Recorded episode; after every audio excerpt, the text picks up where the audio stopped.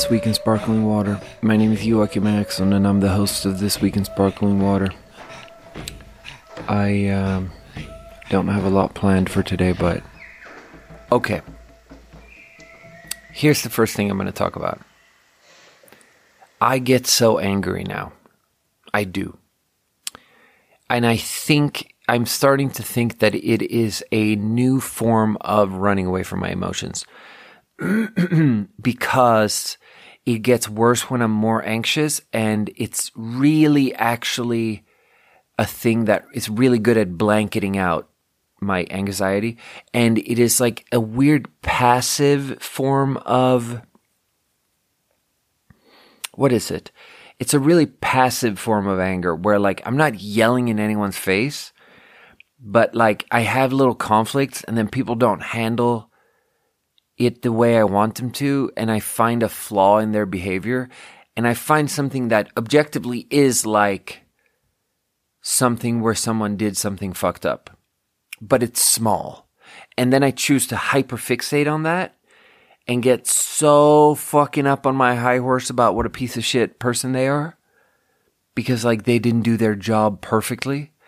And then I get so angry and then I just sit at my house and my mind just cannot stop ruminating on how like it is like rumination but it is anger. It's just i'm just steaming.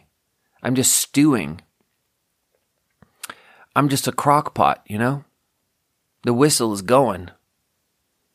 I'm just an instapot full of anger cooking up some anger. And it's like i get so i'm so mad and it takes spends i spend so much time on it and it's really like I spent the last few weeks especially i spent so much time just like being angry and thinking about like how can i handle this person so that they don't do the thing? And then it took me like it wasn't until just in the last few days that i realized that i just pick a new thing to be really angry about.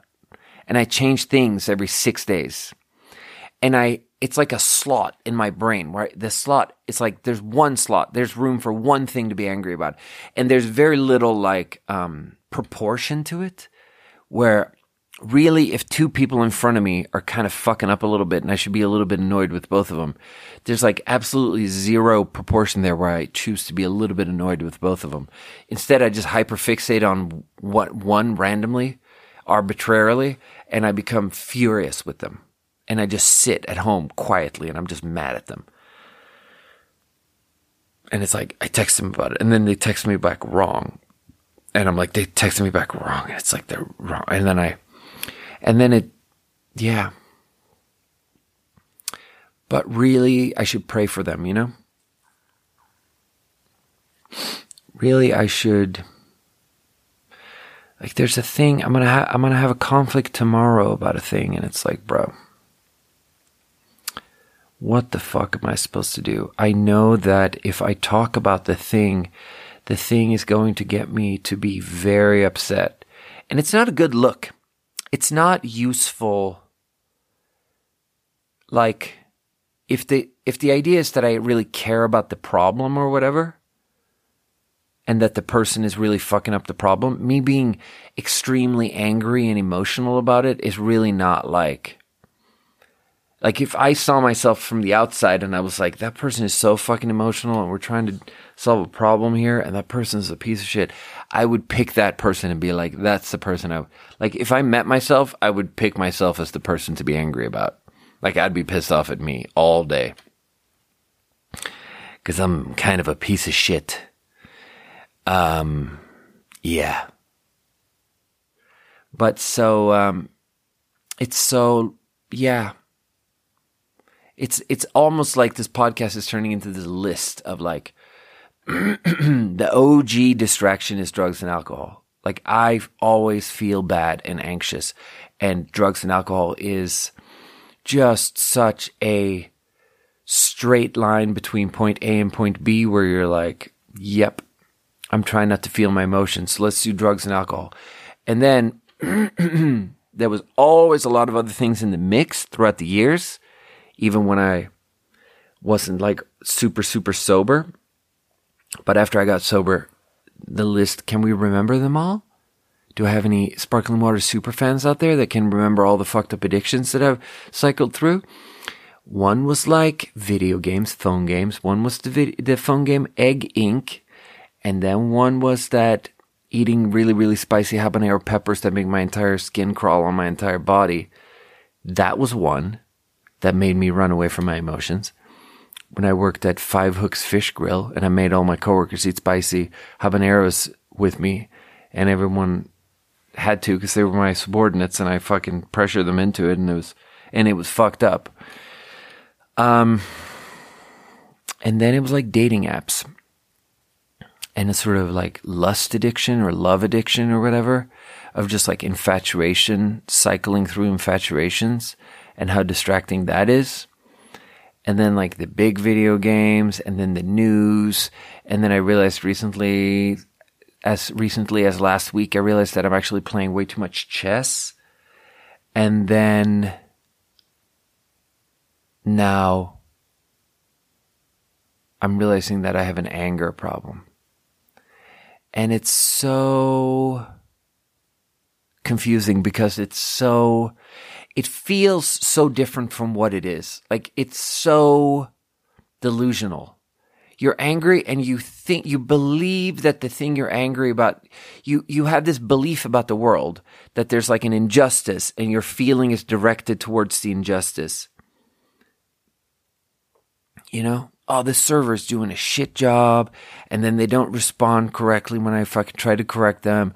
And then they text me back the wrong way and everything fucking sucks. And I'm so hyper fixated on how shitty they are. And then it's like, well, that's completely delusional.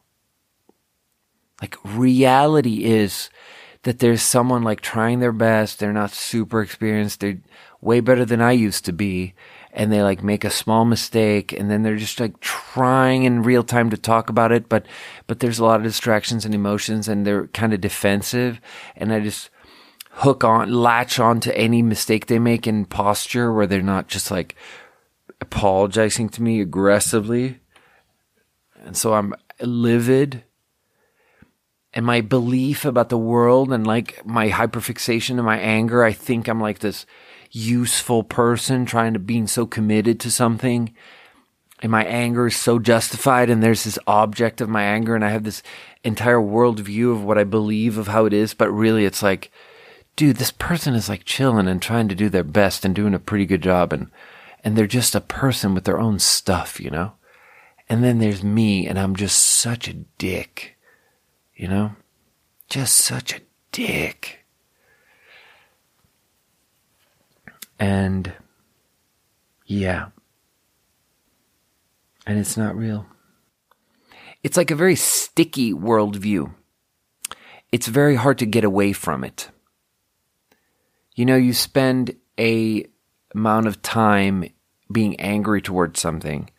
And anger is like really self perpetuating because the grooves in the mind, like you come up with a narrative about why you're angry and it makes you like angrier and then your mind gets really comfortable in the grooves of that story and the grooves get deeper and you just go round and round and it gets really circular and the angry groove gets really really deep and it's and then you have a realization somewhere that it's like bro you are delusional. Like this does not warrant this amount of anger and this is a small thing.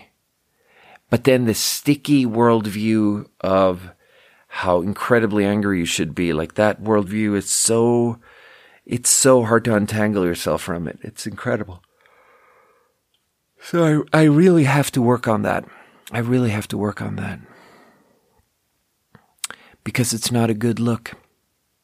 But I do think that I am getting, I don't know which word to use. Jaded feels very, um, loaded and just just managing be, be, being a manager and having difficult difficult conversations many per week it's making like i would have before i said this to maddie today before i would i would um i would have one and i would ruminate about it for three weeks but now i'll, I'll have multiple per week and it just makes it so that the volume of everything is turned down a little bit And maybe one day I'll be a grown up, you know? Maybe one day I'll I'll grow up and I'll be a big boy. Maybe one day I'll I'll be big enough to put on some big boy pants and I won't be such a little Yeah, I don't know. I don't know. I have a new rule. I don't know. I say that, but I'm re- my memory kind of sucks. Maybe this has always been the rule and I just don't remember. Am I an idiot? For days now, I've been feeling like I've been, I almost said this multiple times in the last few days. I went to uh, the Bay with uh, Madison and I almost said this to her like five times, but I never said this out loud because it doesn't sound cool as a phrase. But I almost said, it feels like my memory bank isn't plugged in in my brain. Like that's just what it feels like. And then that sounds like such a not clever way to say something that I think five different times. I just was sitting, squinting, trying to think, trying to remember. I'm like, I can't think of anything. It just feels like the whole thing is unplugged. And I was like, and then I just opt, opt against can you say that? How do you use the word opt? Anyway, um, so I don't know if I've said this a million times, but I think the new rule for the podcast needs to be that I shouldn't talk about things if I don't really want to talk about them. There was this one episode where it was like an hour and a half of me sort of begrudgingly mentioning stories and redacting everything because it was shit that I shouldn't talk about. And the whole time I was like not laughing at, not enjoying myself, just sort of feeling bad that I'm saying anything about it and trying to hold back. And I felt so shit about that episode. And then the next episode, I just felt real good about. Um, I'm not talking about the last episode. The last episode I felt good about. The one before that I felt felt terrible about. And the one I felt terrible about, Tristan was like, "That's your most boring." Tristan, unprompted, came at me and was like, that was the most boring episode you've ever done. And you know what? That didn't, that hurt my feelings because it did. But it almost didn't hurt my feelings because it's true.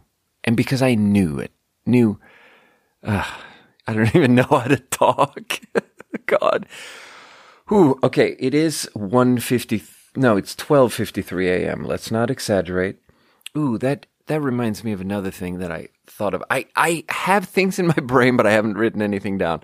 So I've thought of my first sort of lesson for myself when it comes to management. management. Why is that so funny? It's so funny to think of me as managing something. It is hilarious to me. It is a real knee slapper. But anyway, the the first thing I've my first lesson for myself. This is really how I need to frame it because like these are really obvious things that no one else is going to learn anything from, but I'm a complete moron, so I didn't get this. I didn't get this, so I had to I had to make the mistake. It's like I come from a long line of people exaggerating. Patrilineally, I come from a long, I have a long heritage of exaggerators in my family. My grandfather famously, not famously to anyone, but hold on, I have to turn my big computer off. Sorry, I forgot my big gaming rig on while I started recording, and there's a humming, and I it, it was distracting me, and and it, I felt like it was fucking up the audio quality. Jesus, we're now dealing with some some really really clinical silence. So my grandfather, my dad's, my it's so annoying and weird to me how in English you have these super unspecific terms for family members. And Swedish is right in the middle where uh, you know your dad's dad he's called he's called your your father's father and you just put the words together and so it's kind of specific and then in chinese they have a hilarious specificity and it is so impossible to like uh, one day in Chinese class, everyone runs into this. Anyone learning Mandarin, you you're given just the paper with all the family words on it, and it's like your aunt on your mother's side, who is the second oldest, and is like everyone has their own, completely just their own word, and it's like goo goo and boo poo and poo poo and moo poo, and it's like just all, like uh, hundreds of words. Goo goo is a big one though. What is goo goo? It's like some kind of grandmother. It's relevant because we have this new employee at work. Her name is Augustina, and apparently, Augustina, when you're from uh, Argentina, your nickname is something like Agugu or Agu or something. And it's cool because Gugu in Chinese, it's cool. Be- eh, grandmother, right? Doesn't it mean grandmother? Oh, so complicated. There's like multiple Gugus. Paternal aunt. I knew it was a woman. I knew it's an older woman. Um, oh, that's so nice, dude. So yeah, I just in my heart, I'm already call. I already think of her as Gugu, so I'm gonna start calling her Gugu. Um, my other favorite one in Chinese is is Guai Shu Shu, which means Shu Shu means uncle. They're all like that. The moo moos and the poo poos and the shoo shoos. Um, Gugu means paternal aunt. Um, Shu Shu means, I mean, we say uncle, but it means something more specific than uncle. Father's younger brother. How great is that? Every such specificity. and then in Swedish, it's like father's brother is the word. That's the level of specificity. In Chinese, you go more, one more level. Father's younger brother. And then in English, it's just uncle. The most, you don't know if it's paternal. You just know that it's a man related to one of your parents. It's like, what's, what's wrong, guys? Why don't you want to know anything about stuff? Anyway, my grandfather, my dad's father, he, oh, it's so weird to say dad's father because you're mixing. Uh, anyway, I'm losing control of this. He was a huge exaggerator and he would read from the newspaper to his kids. And then because, and I really relate to it, is why I really feel, I feel it, man. I feel it. I had almost no relationship with this man, but in this stuff, I really feel it. It was handed down to me. He was reading from the newspaper and he wanted a big reaction. He wanted to read something and he wanted everyone to go, oh, what? And he, like, that thing of telling a story and just having someone really react to the story, like it's a big story, like it's a big, like you, you have the tea, like gossiping. That's why I'm such a big gossiper I'm a big exaggerator. I'm a big, I'm a big gossiper and also a fucking, also, uh, I'm a podcaster. Uh, so he would read from the newspaper, my grandfather, and he would read the headlines. And in real time, he would read it wrong and make it a bigger story. So if it's like, you know, 12 people drowned in Nordhuen, he would read it and just be like, wow, 740 people drowned in Nordhuen last night. And everyone would be like, 740? Damn. And it like, it becomes this big conversation and he gets all this attention and it really like makes him feel good that people react to the story. And then they would like reach over and want to read the article and he's like hiding the newspaper because if they read it, they realize he's exaggerating like a motherfucker. And my dad was always telling me how he always did that. He always, he would always read things and read them per, like incorrectly on purpose. Just his brain just in real time translating from the undramatic into the dramatic. You know, as a brain that you just feed undramatic information in one end into his ears or his eyes, and then out his mouth comes dramatic information. I just relate to that so much. And my dad did the same thing, just like absolute, like Donald Trump esque relationship with numbers. Super. My dad, honestly, is like a very unintelligent version of Donald Trump. That is so mean. My dad is not unintelligent. He just, he just can't find his car keys. You know what I'm saying? Because he hasn't had a driver's license for decades. So, um, what was I saying? Yeah, big exaggerator. My dad was a big exaggerator, always just saying things with this great level of confidence as if he remembered numbers. but just like the numbers were always, everything was always wrong. Everything was always arranged into like this dramatic narrative, huge exaggerations.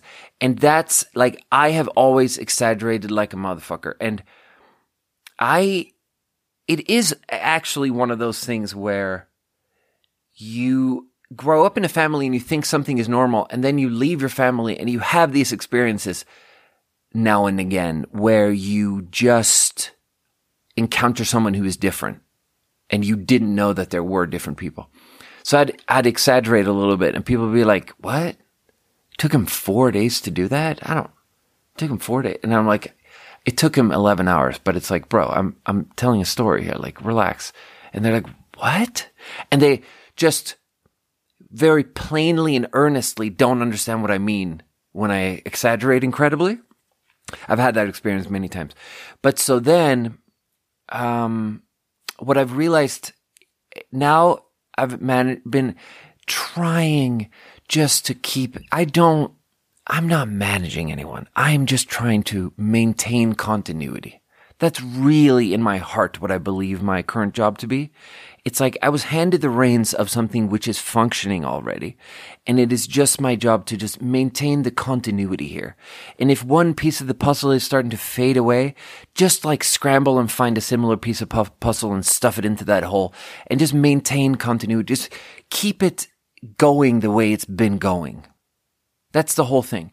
So what that means is sometimes I have to have these like difficult conversations with people where I have to tell people like, you, you're doing it wrong or like I have to give feedback or suggestions for improvements. And then I was talking to my mom. It's so funny. My mom is like works at a school and like manages some teachers and stuff. And she has this thing where she's like, och en. That's what she calls it. It means three stars and a wish. It's so cute. It's like when you're gonna ask for someone to improve something, first say three make three little stars on the piece of paper and each to, next to each star you write something good that they're doing. And then at the bottom it's the wish section and you write what you wish for the future. And it's like the absolute softest wimpiest way you can tell someone off. So fucking funny. Oh god. So yeah so stephanie um really, you look really neat. you look like you got the personal hygiene down. You know, you're always on time, you know, and then, you know, rem- wish. And if I can have a wish, you know, re- remember to take payment, you know. so funny to me. And the, I feel like the Anglophone version of it is the sandwiching, which is that you like start and end with a compliment. You start with a compliment and then you're like laying to them a little bit and then you end with a compliment. Cause then you can walk away and be like, well, I'm using my happy voice again because I am, I'm ending this as a compliment. I think it was really, really great what you did that one day. All right. I'll talk to you later. And then you walk off and it's like the person is just devastated because you're like, you told them that if you don't fix this, you know, you're getting fired tomorrow. Um, but it was really great what you did that one day.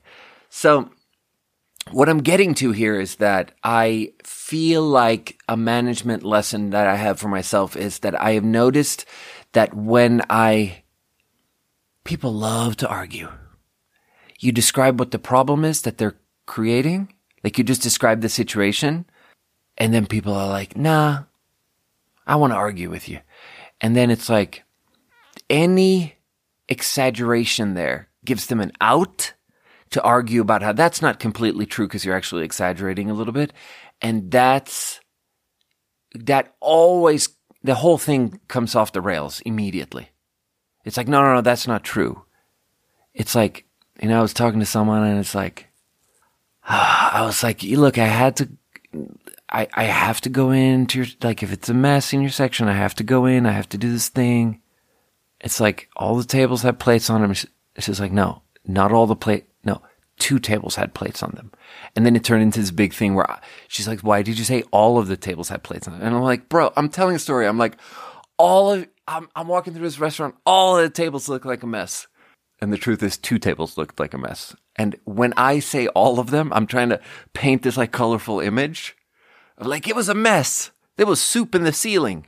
But really, two tables hadn't been, um, they had not been pre-bussed.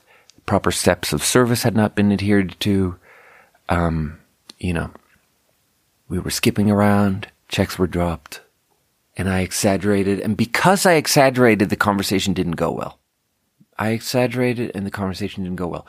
So I really have to, it takes a lot of focus for me. But so when I'm going to have difficult conversations with people, I need to not bring, I need to really work on bringing my own emotion into it because I feel so much emotion about everything. And even if I don't give a fuck about the situation, I just bring emotion into it because I can feel that the other, I mentioned this last time, because I f- can feel how the other person really cares about the outcome of this conversation because it's like, I have all this power or whatever. So it's like, just because they care, I'm like, gets, I get so flustered. I get so flustered. But I really do believe that I, there is there's nothing wrong with my basic personality type for this.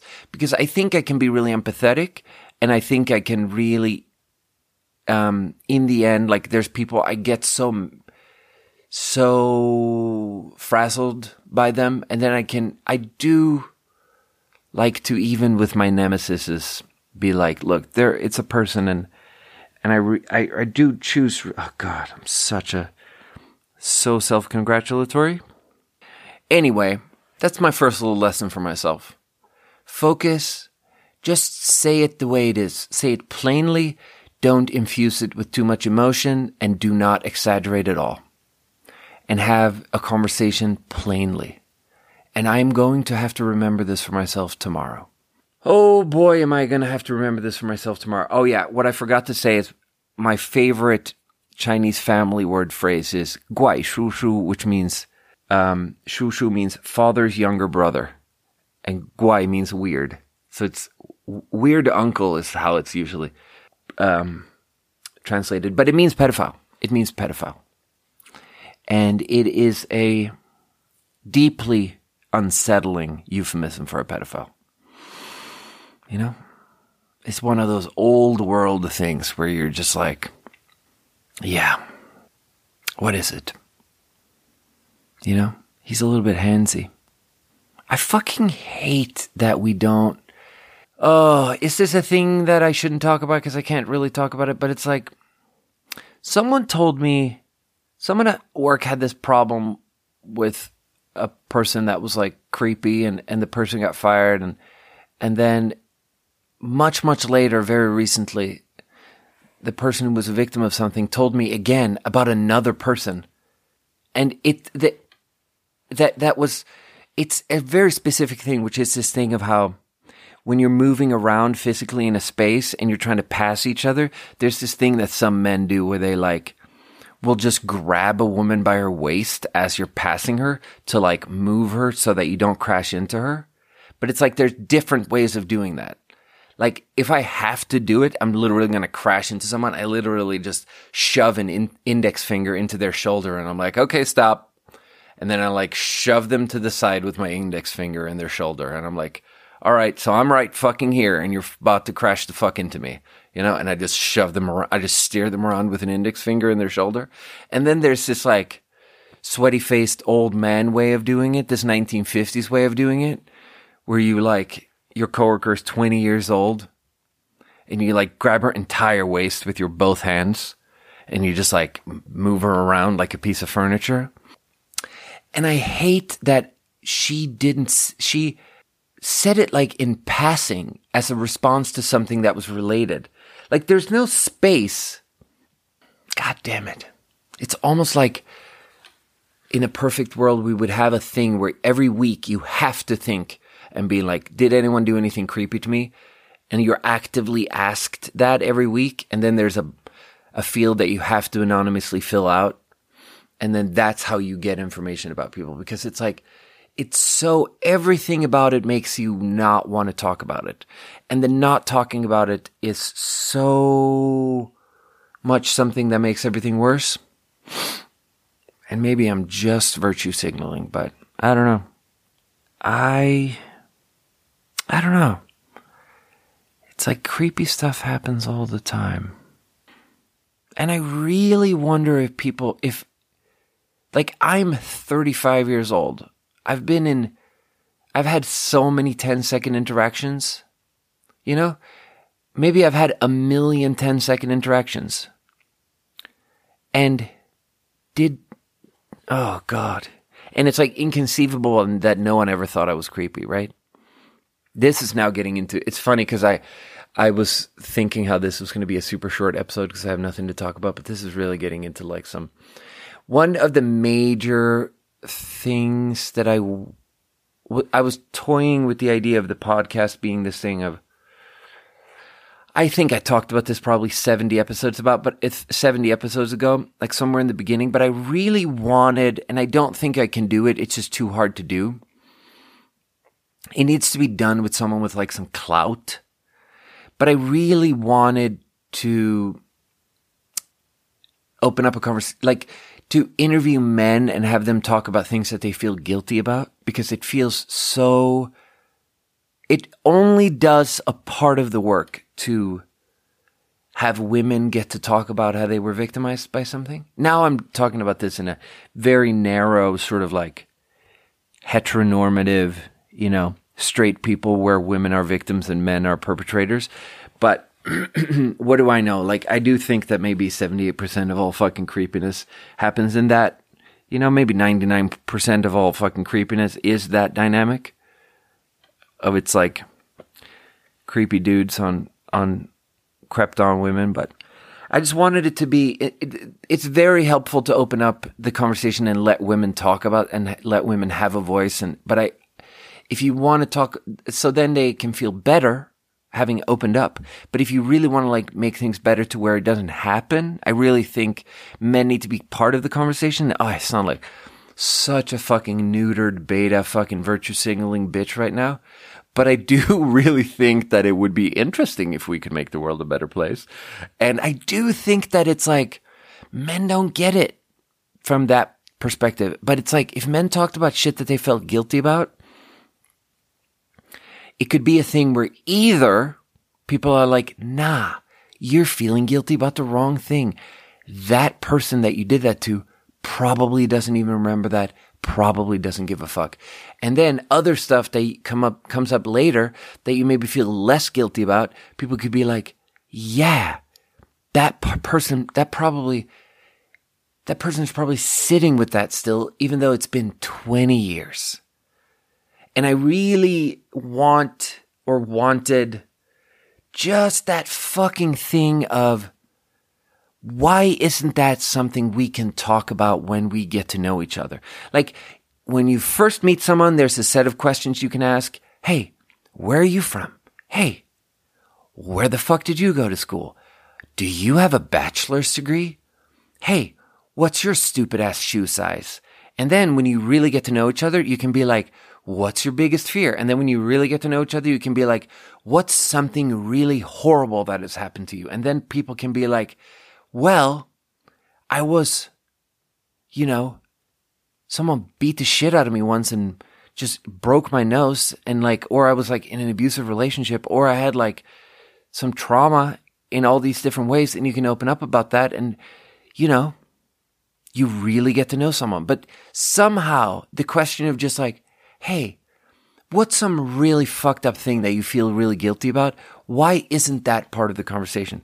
And then part of me, maybe secretly, as I'm saying this now, I'm like allowing myself to play around with this idea because maybe truly, in a way, I feel like I've never really, really broken the rules.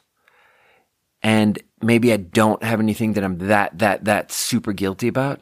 So it's like more that I want to nail other people on shit. Like I want to interview dudes and have them like open up about some shit, but I'm but I don't have anything to say. And it's like, oh, how great, Joachim. How great that you're the one fucking asking the stupid ass question, but you don't have anything to say. Like, hey, you go first. you know, like, what's that guy? Oh, what's, it's so funny. I, my favorite comedian, I can never remember what his name is.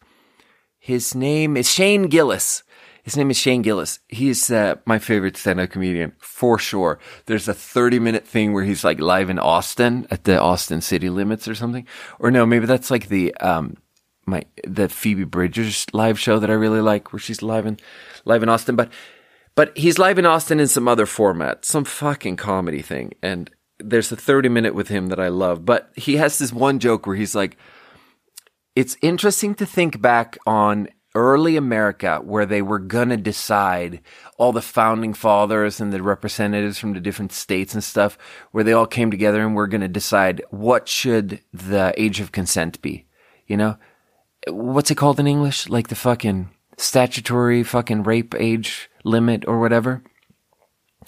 Where like if you have sex with in in America uh, is this even true? If you have sex with someone younger than 18, it's like always rape or whatever. I don't actually think that's true now that I'm saying it out loud. But the Shane Gillis thing is hilarious because it's like, in a way, you have to, when you are going to decide, when you're a, a big group of men in a room and you're representing all the different states of the US and you're trying to draft like a set of open, of laws, like an like you know a first sort of like your first set of laws.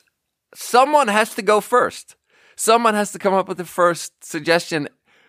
And you can't all be like so what where where should we put age of consent like how old when is it rape?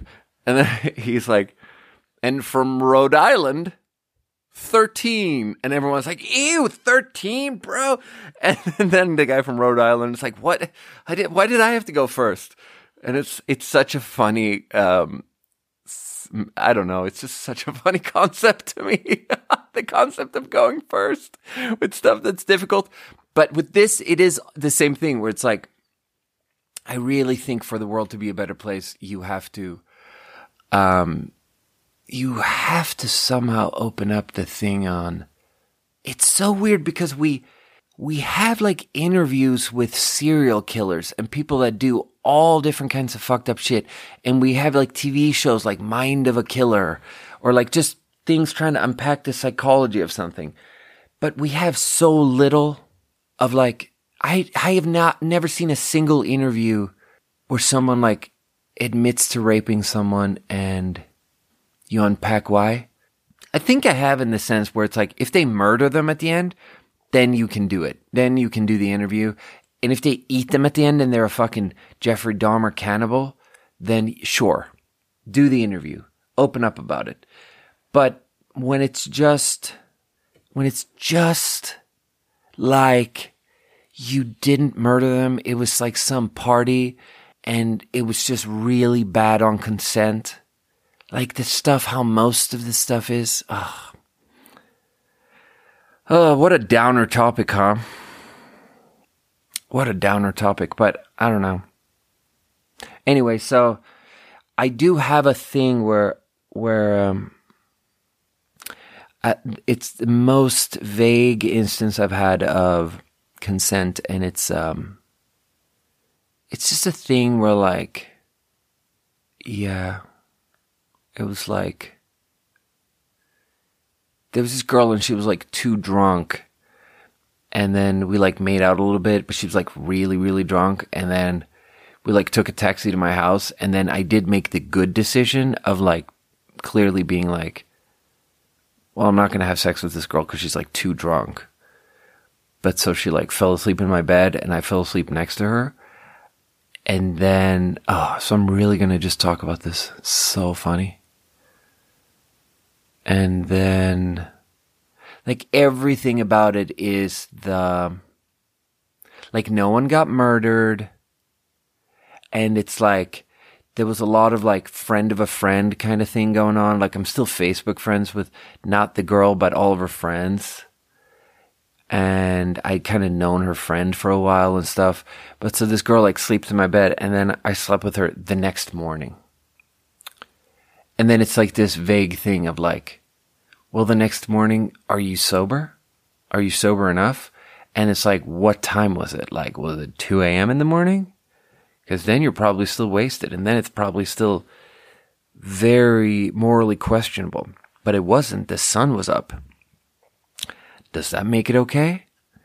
if you come home wasted at 1.30 and then when the sun is up and then i didn't immediately really th- question any part of it ethically but then um like we like slept together or whatever like had sex and then we fell back asleep and then three four hours later we woke up and I was a little bit hungover, and I was like, "You want to go downstairs and have some Japanese food?" And we went downstairs and ordered like salt grilled mackerel and some miso soup and some skewers and stuff, you know. Some shiitake mushroom, just some button mushroom buttons on a barbecue skewer and stuff. Hit it with some good, you know, some sweet sort of like hoisin sauce, like Japanese style hoisin sauce. Maybe there was like a corn on the cob thing involved. Some water, lots of water. Tea. We drank tea and ate Japanese food for breakfast. And she said, I didn't mean to have sex with you. That's what she said. And uh, that's when I was like, oh Oh, I just didn't feel good about that. I didn't feel. It didn't feel. Yeah, guilt. I don't know. It's not that complicated. It's just guilt. I just felt guilty about it because I was like, fuck. Well, what does that mean? Like, I don't know that I said that. I think I. I don't know what I responded, honestly. I don't know what I responded, but I think I just sort of have those words sort of seared into my brain a little bit because it was the vagueness of it. Because I think the vagueness is. There's always a lot of vagueness, and there's always so much where women sort of, um, in the moment, act like everything is cool because that's how you don't fall apart. So you have to just act like everything is cool and then you're acting like everything is cool but there's a little bit of vagueness. And i think so many times it's like that's all men have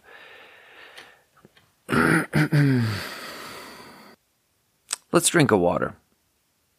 So this week we're doing cherry. This week we're doing cherry and talking about consent. Real downer episode. So fucking crazy. Um, so this is clearly Canadian. I think this is the last of the clearly Canadians. Sometimes when I have a brand that I think is real fun, I do get a certain sadness when I get to the last one, product of Canada. And so I'm drinking this now, and then I'll never drink clearly Canadian on the pod again.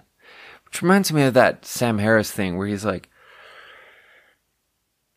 considering how something might be the last time you're doing it can imbue any moment of your mundane life with just the magic of that we get to experience anything. Oh, God. Yeah. All right, let's try this. Oh, smells disgusting. Yeah, that's really bad. That's two out of ten. Still, it's magical though, because I'll never have clearly Canadian on the pod again.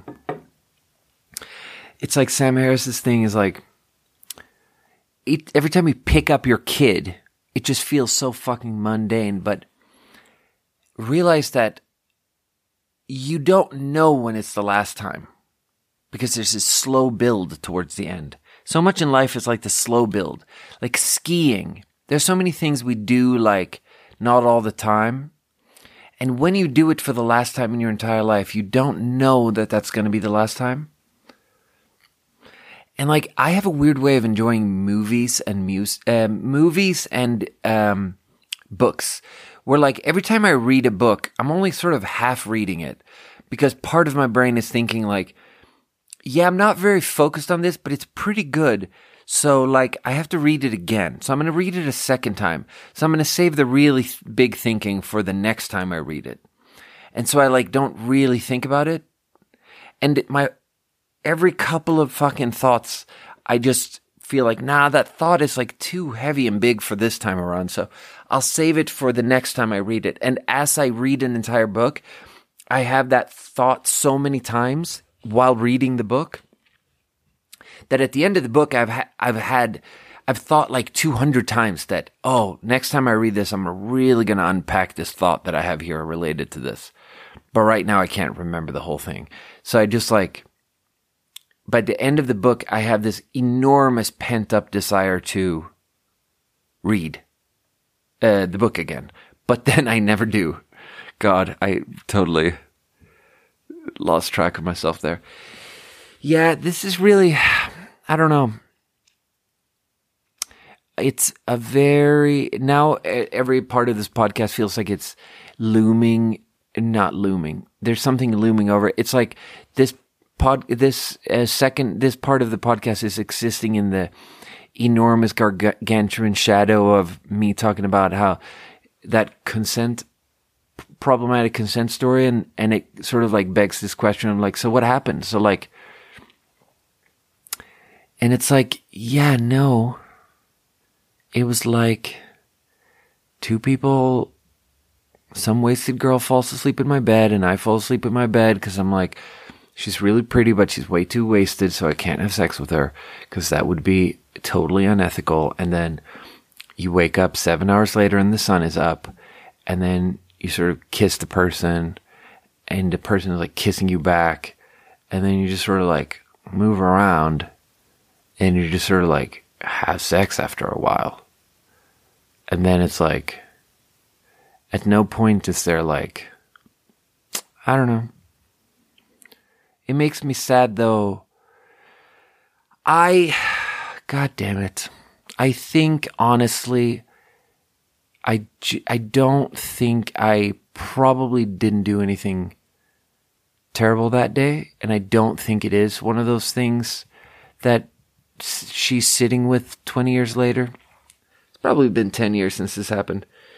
Um, but it really weighs on me that the vagueness of it and the not knowing and and sort of knowing that I think a lot of men, like probably, I don't know. I don't know what the split is. Like how many of horrible experiences that women have lead to a man having, like, does it weigh on men? Or do they just come up with a really foolproof narrative in their own head of how it was all good? Because I think maybe in a vast majority of cases, it's like this very foolproof narrative because it's it's like d- inflicting harm on someone's mind through ex- experience of, of sexual trauma where one person is sort of like pushing themselves on a second person it's like not as clear as murdering someone like when you murder someone that does really sit on your conscience probably because I don't know. I don't know. It's probably true that a lot of things that we feel guilty about, we, we, I mean, we come up with narratives about everything to make us feel, make ourselves feel less guilty. But it, there's just something about vagueness of consent, and there's so many reasons that make the, there's so many things that make it more vague and that make make it less clear to like the perpetrator. You know, I talked about this in like, um, there is an episode of the pod. It's like episode 35 or something where I, I was talking about how I saw a spider when I was naked and it made me more, more afraid because I was naked than if I had not been naked while I saw the spider. And then I made me talk about the TV show Naked and Afraid, which at the time I hadn't seen but I just found the title of the TV show so evocative. And then the funny thing is that I just, me and Madison went to uh, San Francisco for, for two nights and saw a concert and like ate a bunch of food and did different stuff. And, and we were chilling in a hotel room watching hotel TV, which I love because it's real TV. It's real TV and there's a, there's a remote and you can just put it on and it's like Law and Order and all this crazy shit. It's like reruns of shitty sitcoms and so much reality TV. And then there was Naked and Afraid, and I didn't sleep until like 5 a.m. that night because I had to watch it till the end. And I watched like this Naked and Afraid marathon so that the whole next day was like, I was like dizzy of how tired I was. And I just, it was the weirdest show because they are completely naked and they drop them in the desert in Arizona and they blur out their, their genitals and the boobs and so it's like, it's just so immature. Like it's so asexual. They are so dirty and they are so ugly and they're so hungry and they're suffering. And the whole thing is so asexual, but they have to blur it because they're so fucking Presbyterian or whatever. And I just wish that it was fucking HBO doing it so you could just like see this girl with like a super dusty vagina just like complaining that she can't find a caterpillar to eat. Like she's trying to eat anything in the desert. She's just starving. Barely any water. Chewing on like a root of a cactus. Just dusted up. And then their faces are so hilariously dirty. And I'm like, do you think they made their faces that dirty as a joke to make it look more dramatic? And Maddie just looked at me with this like, she has such so much wisdom and so much knowledge, and I have so many questions, and she has so many answers. And she's like, "Yeah, it's great sunscreen." And I'm like, "Oh." The second you hear it, it's like makes perfect sense because you're literally outdoors just all day, beating Arizona sun. You would be absolutely obliterated immediately without sunscreen. And you don't have sunscreen, but the um, just just put a bunch of dirt on your face. is perfect. But so what I was going to say is like, there's really something specific there. Like, that's different. There's something specific about sexual trauma that's different from like other viol- violence induced trauma. Where like, if you get stabbed, it makes you feel fucking crazy and bad and it traumatizes the fuck out of you. And everything about that situation is now gonna, anything that reminds you of that's similar of the time you got stabbed it's gonna fucking scare the shit out of you. But there's just another level to if you're also naked at the same time. There's something really specific and animalistic about like even the deepest animal brain, the deepest reptilian crocodile part of your brain just has this feeling of insecurity when you're naked. I'm really yawning. This is really like not going to turn into an episode. Um, so yeah, it's funny because it's like, I think men should talk about the thing that they feel guilty about, and then it's hard to go first. And I think I went, f- I, I just, I, I went first. I went first, and now I feel bad about it, but I shouldn't. This next water, the brand is called Gold Emblem, which is uh, such a funny, fancy name for something so shitty and I bought it at CVS, and it's CVS's own cheap ass brand. And it's funny because the expiration date I'm noticing is February 14th, which is Valentine's Day. So you're gonna want to drink this on Valentine's Day, not a day later. Um, cherry limeade, unsweetened cherry limeade sparkling water, zero calories. Unsweetened cherry limeade that means it could be tart, but it's not to be because this is America and people people go with sugar. Oh, that is so light and much nicer than I thought. Ooh. You know, the real sparkling seal of approval is that some waters, after I review them and finish the episode, I just put the cap back on and I put them back in the fridge and I like drink them the day after. And the other ones, they just sit, dude they sit and I don't touch them, and it's like they go down the drain. I pour a lot of sparkling water down the drain. Uh oh man, almost opened the next water there. Um, so the clearly Canadian was like a two out of ten. This one was like an eight out of ten. I'm into it. Yeah, so I was in San Francisco. I don't know if there's anything like really that I want to unpack there. It's it was a very it was a very fun trip There's um it's a shame how everything sucks.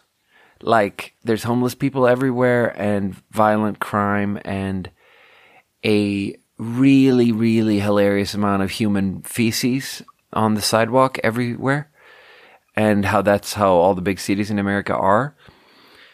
And um, yeah, I don't know. I don't know.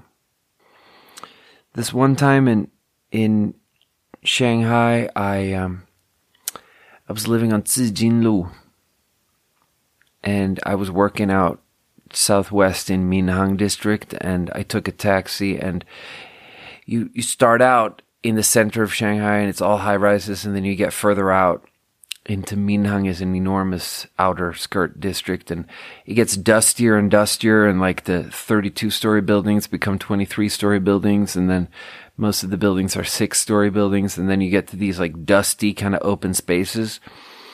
And then in the center, what is that called in America? In in English, the median, the the the thing between you and the oncoming traffic sometimes when there's a separating thing. Like just uh, with where you have some plants and shit. Maybe it's called a median. Center console is a really useful word that I learned very recently that I have to use all the time because shit's always in the center console. Like until I bought a, a car a year and a half ago, I did not know this word. And now it's like, damn, look in the center console. It's really the I'm upstairs of car life. Um, but so I'm in Shanghai and I'm in a taxi and, and I see this lady pooping there in the middle of the street, in the median, between the, the ferns, you know. They planted some ferns on this dusty street and I see this old, old lady and she's got a skirt and she's pooping. And I always, I always thought of that as like, I don't know. There's something about Sweden where Sweden is like so neat and everything is so clean and like Americans go there and anyone who goes there, people are always like, damn, you guys have a clean situation. Like you could eat off of those streets and we kept it so clean and maybe it's a little bit less clean in the last 10 years, but, but it's very clean. And then so seeing that Chinese old lady pooping, it was always this thing where it's like, I really had to wrestle with myself to be like, to not turn it into a thing where I was like, well, these people are crazy. And I just had to really come up with an explanation model where I was like, it's just different. And most the people were born on, all of these people were born on farms and they wandered off the farm and they are in cities now and they are putting suits on and working in offices and they got water coolers and and some of those water coolers are not even plugged in, but we're going, you know? And we're ripping, and sometimes a little bit of the farm life slips out. You know? Sometimes you're in a really, really clean, perfect, beautiful high rise, like an 80 story high rise made of like black glass, and everything's polished and everything's perfect and everything's like hyper modern and you go to like the 60th floor and it's like a mall and all of the stores are just like these frosted glass backlit sort of like booths selling makeup and it's all the most expensive makeup brands and everyone is like perfect in there and everyone looks like a flight attendant in like a flight attendant uniform from the future and everything's so perfect and then you like grab the wrong door and get into like a stairwell and there's just like 2000 cigarettes in a pile and just the ash from 2000 cigarettes dusting the entire floor. And there's just like three gremlin out fucking suited up dudes crouching next to the cigarettes. And they look up at you and they got these really gremlin eyes and, and, and you're just like, oh, all right. And it's a little bit like peeking behind the curtain. But I don't know. I always had an explanation model for that. And then you go to the big cities in America now and it's like, God damn it, fuck. It's so depressing to me because there's a culture war around it where I'm taking sides and I'm a liberal and I'm like, no. but it's wrong. I'm, what I was thinking there is actually wrong. Because what I'm saying is not no, homelessness doesn't exist. That's not the liberal stance. The liberal stance is homelessness is like a fucking scourge and we need to do shit about it. But the problem is the reason it feels, I mean, there are many reasons why it feels like the liberals lost that culture war. Like all these big liberal cities where they threw a lot of money at the problem the problem didn't really get that good. And most of these cities have been run by, you know, they've been blue for decades and everything sucks. Not everything sucks. So many things are great in these big cities, you know? So many progressive framework laws about how, how life is going is awesome. And so much in California is really good. Like healthcare law in California is actually wonderful, where anyone who doesn't have a lot of means really kind of effectively has free healthcare. And it's really a very well functioning system. But it's like homelessness, though, dude, and the pooping on the street. It's like I'm really struggling with an explanation model. Like, like, like what? How did we? How did we let something get this bad? I don't know. I guess I'm just pissed off because my my freaking MAGA uncle, my Fox News uncle, he just has so much ammunition there. He's like, we can't even go into San Francisco anymore. San Francisco's dead. It's over.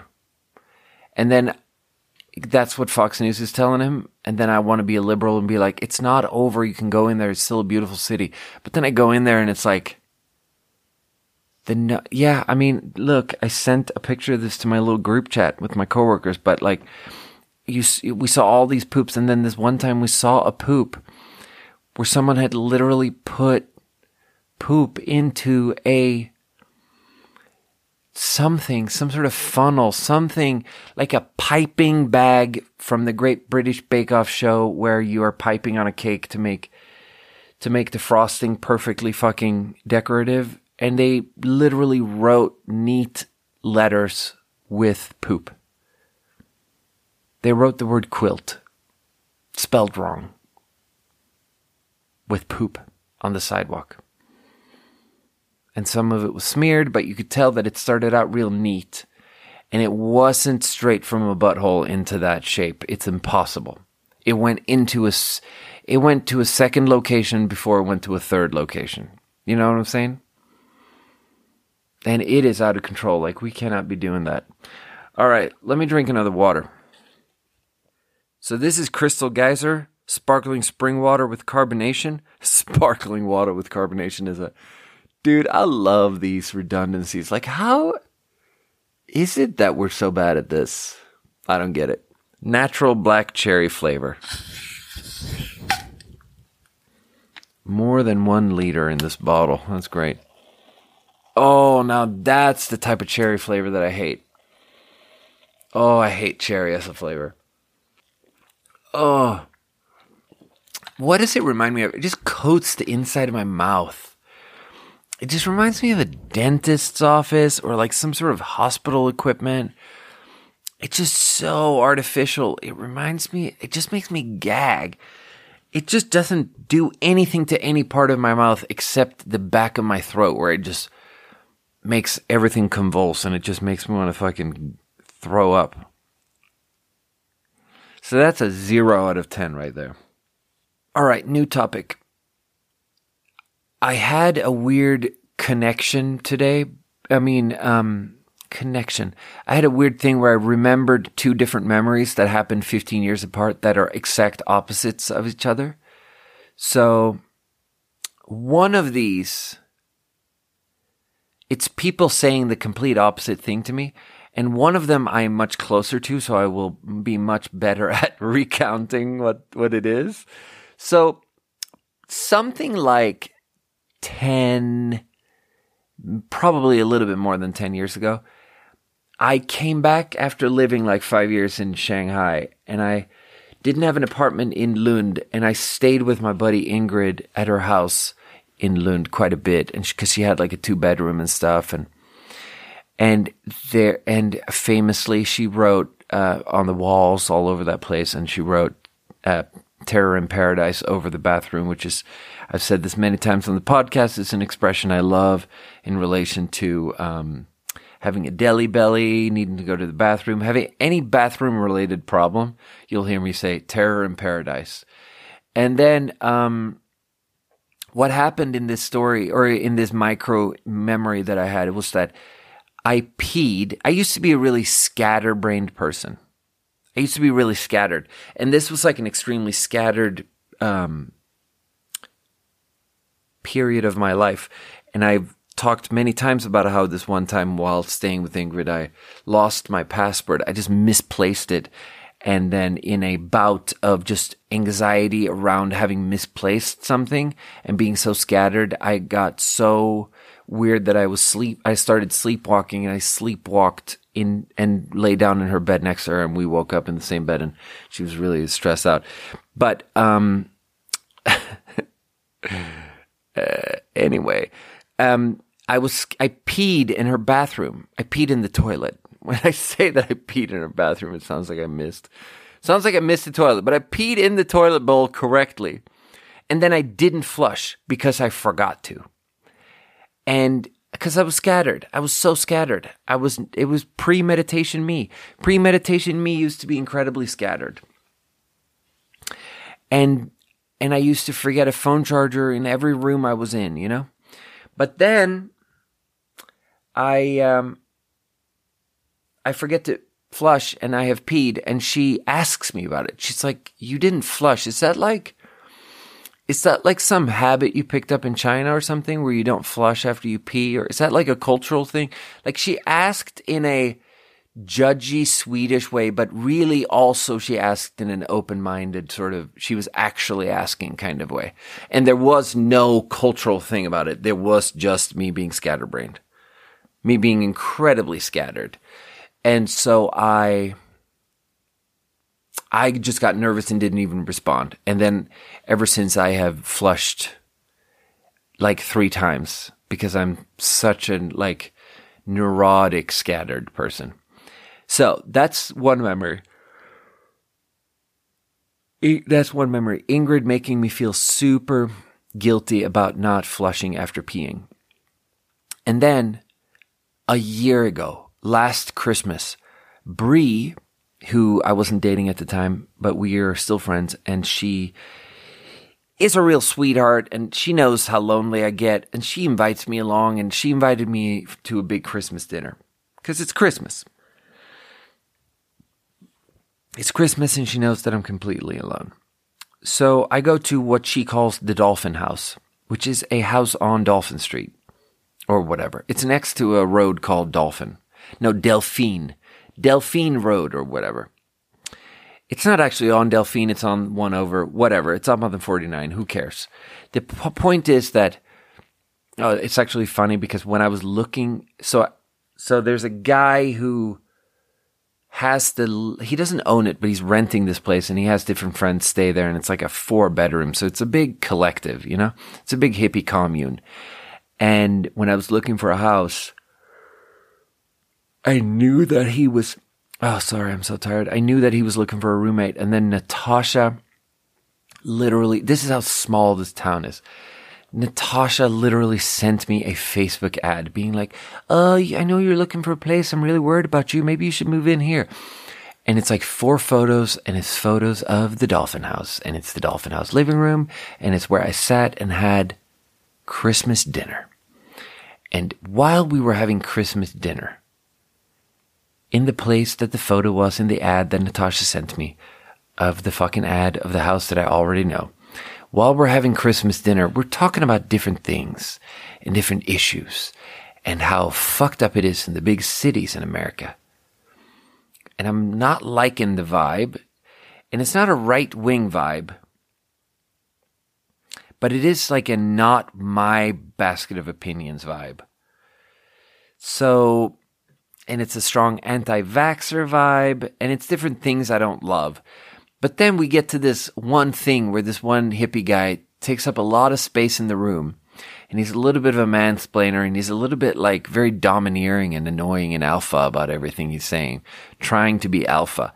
And he says, he has this big thing about we're wasting so much water as a society. And like, there's people out there who flush after they pee. They just pee and then they flush. Like there's people like there in this society. And he has this like really fiery speech about like the drought and how evil those people are and like people that don't have a good compost going. Like, but there's people out there who, who fucking flush after they pee. And, and he's like, and you might not believe it, but those people exist and they are out there. And then he like shifts the camera around and he's like, and maybe some of them are even in this room. Maybe some of them are even sitting at this table right now. you fucking maniac hippie. Shut the fuck up. and I'm just like, bro, I haven't not flushed after peeing like in 15 years, bro. Like, grow up, dude. Fuck this planet. Fuck the drought.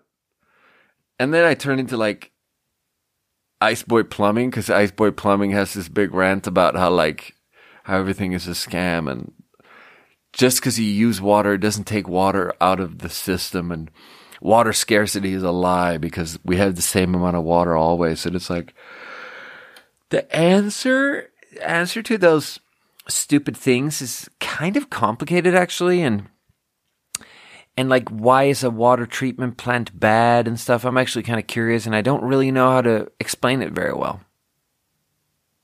i just trust people when they say that there's a problem also, one thing is definitely that we have the same amount of water all the time, but we have more and more people.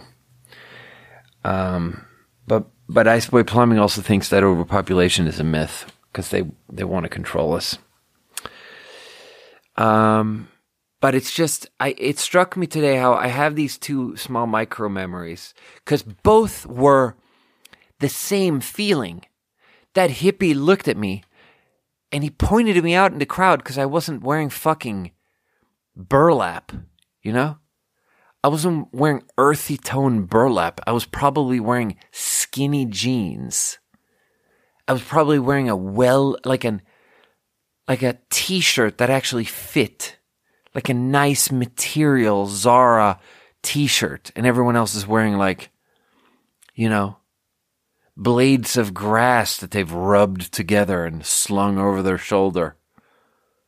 Together with like discarded fucking construction materials, old packaging materials. Just wearing fucking crop tops made of fucking packaging materials.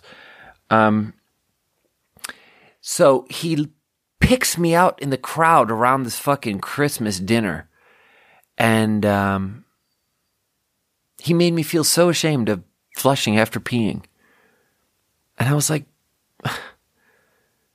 I felt so like he's the, the thing too is that he's probably right, you know? But it's like, I don't want the house to smell like pee. And also, can I just live, you know? Like it's so on some level the arg- all the arguments devolve into just like can I just live? Like there are too many problems. And I Oh, it's not a very good argument. Can I just live is not a good argument. We should be doing better. I'm not doing good. I'm not a good person. Why am I feeling like this? I'm feeling like a terrible person right now. Oh, this episode is so problematic. I'm such a bad person. I flush after I pee. And he made me feel really ashamed of myself. And somehow it was the same shame mirrored as what Ingrid made me feel when she was like, Did you pick up some strange oriental habit of uh, not flushing after you pee? Just because you were in China for five years? Like, uh, do we need to bring you back into the fold here, buddy? Bud? Hey, hey, are you listening? Hey, Bud. I'm upstairs. Yeah, I don't know. It was bad. Here's another thing that I, I was thinking about. It's um this is a real micro thought. this is hopefully something that I'm not going to talk about for more than 30 seconds. The phrase, think about what you did is a really fucking funny phrase because I'm such a ruminator. I'm such a like, I have no control over how much I ruminate. I ruminate a whole heck of a lot. And I think about the same thing over and over, and it's what I, it's mistakes I made, or it's people I'm mad at, or it's like problems, or it's things I'm anxious about, and I think about it over and over and over. And then there's this concept of like, in child rearing, we think that when a child makes a mistake, you can tell the child, hey, think about what you did. And it's like forced rumination. And does that really work? If you tell a child to think about what they did, do they really, like what you really asking the child is to do personal work? To like sit down with their own feelings and emotions and really think like, why did I do that? Why did I throw sand in the eyes of my little sister? Why did I do that? And it's like, can you force rumination? It reminds me of this thing that I've I, I it would be a miracle if I haven't told the story on the podcast before, but because I've told it in real life a few times recently, it's it's like this crazy sociopath thing I did when I was probably look, I was probably like eleven and my sister was probably like seven. And we had a small sandbox out in the yard, or in the back. It was like a townhouse I don't know the words for this. Like every architectural structure, like housing arrangements are a little bit different in each country, so the words are a little bit different, but they're like connected houses with a front yard and a backyard. Um, so in our backyard, we have a little picket fence and everything, and there's like a fucking plum tree and a small sandbox with sand in it, and a small little rake to just play and rake the fucking dirt and sand and different stuff. And everything is kind of fakey and plastic and there's like a plastic shovel and stuff, but the rake is kind of a real rake with like a long wooden handle that's probably like three, four feet and a metal real sort of like, it's got real teeth on it. And my sister is indoors and I, I bury the rake so that it sticks up so that the teeth of the rake, these sharp, just basically just nails are sticking up. And I, I bury it super, super gently just below the sand so that they're sticking up so that if you just walk over the sand, you will, the bottom of your foot will be completely fucking impaled by this nail. And then just so happens my sister jumps into the sandbox and lands perfectly on it. And her foot is completely impaled by a nail, a rusty fucking nail deep into her, um, foot, and then my grandmother, my my fucking gugu, poor. How do you say grandmother? Uh, poor. mm, poor, which is a weird word. Maternal grandmother. Um, reminds me of that rhyme, yao yao, yao dao wai po chao, which means you row and you row and you row until you get to the fucking maternal grandmother's bridge. And it's some spooky, spooky fucking Ghost Rhyme or some shit. It's the name of a bunch of horror movies and scary stories. But, but so, and then my grandmother, my poor, she looked at me and, and, um, she was like, why did you do that? Do that? And I could tell that she was, um, um, really asking herself in that moment if I was a complete sociopath and was going to grow up to be a serial killer. But I think it's normal that kids push the boundaries and do a couple of shitty things, and then you just ha- have to hope that they learn from those things. And so I'm wondering, like, in that moment, if someone had, well, I don't know. First of all, what if someone had slapped me around a little bit? I think, I think what you want almost is rumination. And you can't force rumination, but I do think that slapping a kid around distracts from it because it puts you in a really non-contemplative state. This, I, so I've been reading, um, The Body Keeps the Score, and it's really about the different mind states that we have and how any trauma and like the states after trauma are so stupid. Like we're way less smart. And we don't understand things very well when we're traumatized and we're we just make more mistakes and we stay and it's like a really disenfranchised state to be traumatized. And it's a real handicap. And i really think that there's something there about personal work and like you want to get a kid to think about what they did but slapping them around is probably going to put them in this like really stupid animal state of just wanting to defend themselves and coming up with really basic narratives in their head about how they need to get away with it next time and they need to flee faster and and not like it will not lead to enlightenment if you know what i mean.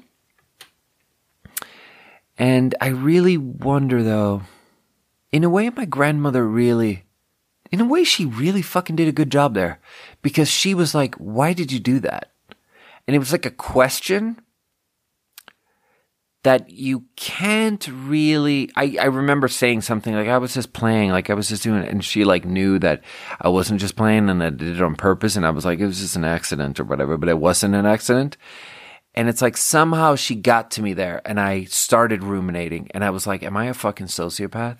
And I was like eleven years old, but it's one of my it's an early memory of like deep shame and I don't know. Something. It's something tricky. Anyway, we got to call it. That's an episode. It's fucking 2:17 a.m. and I have to be at, at work in the morning. I love you guys.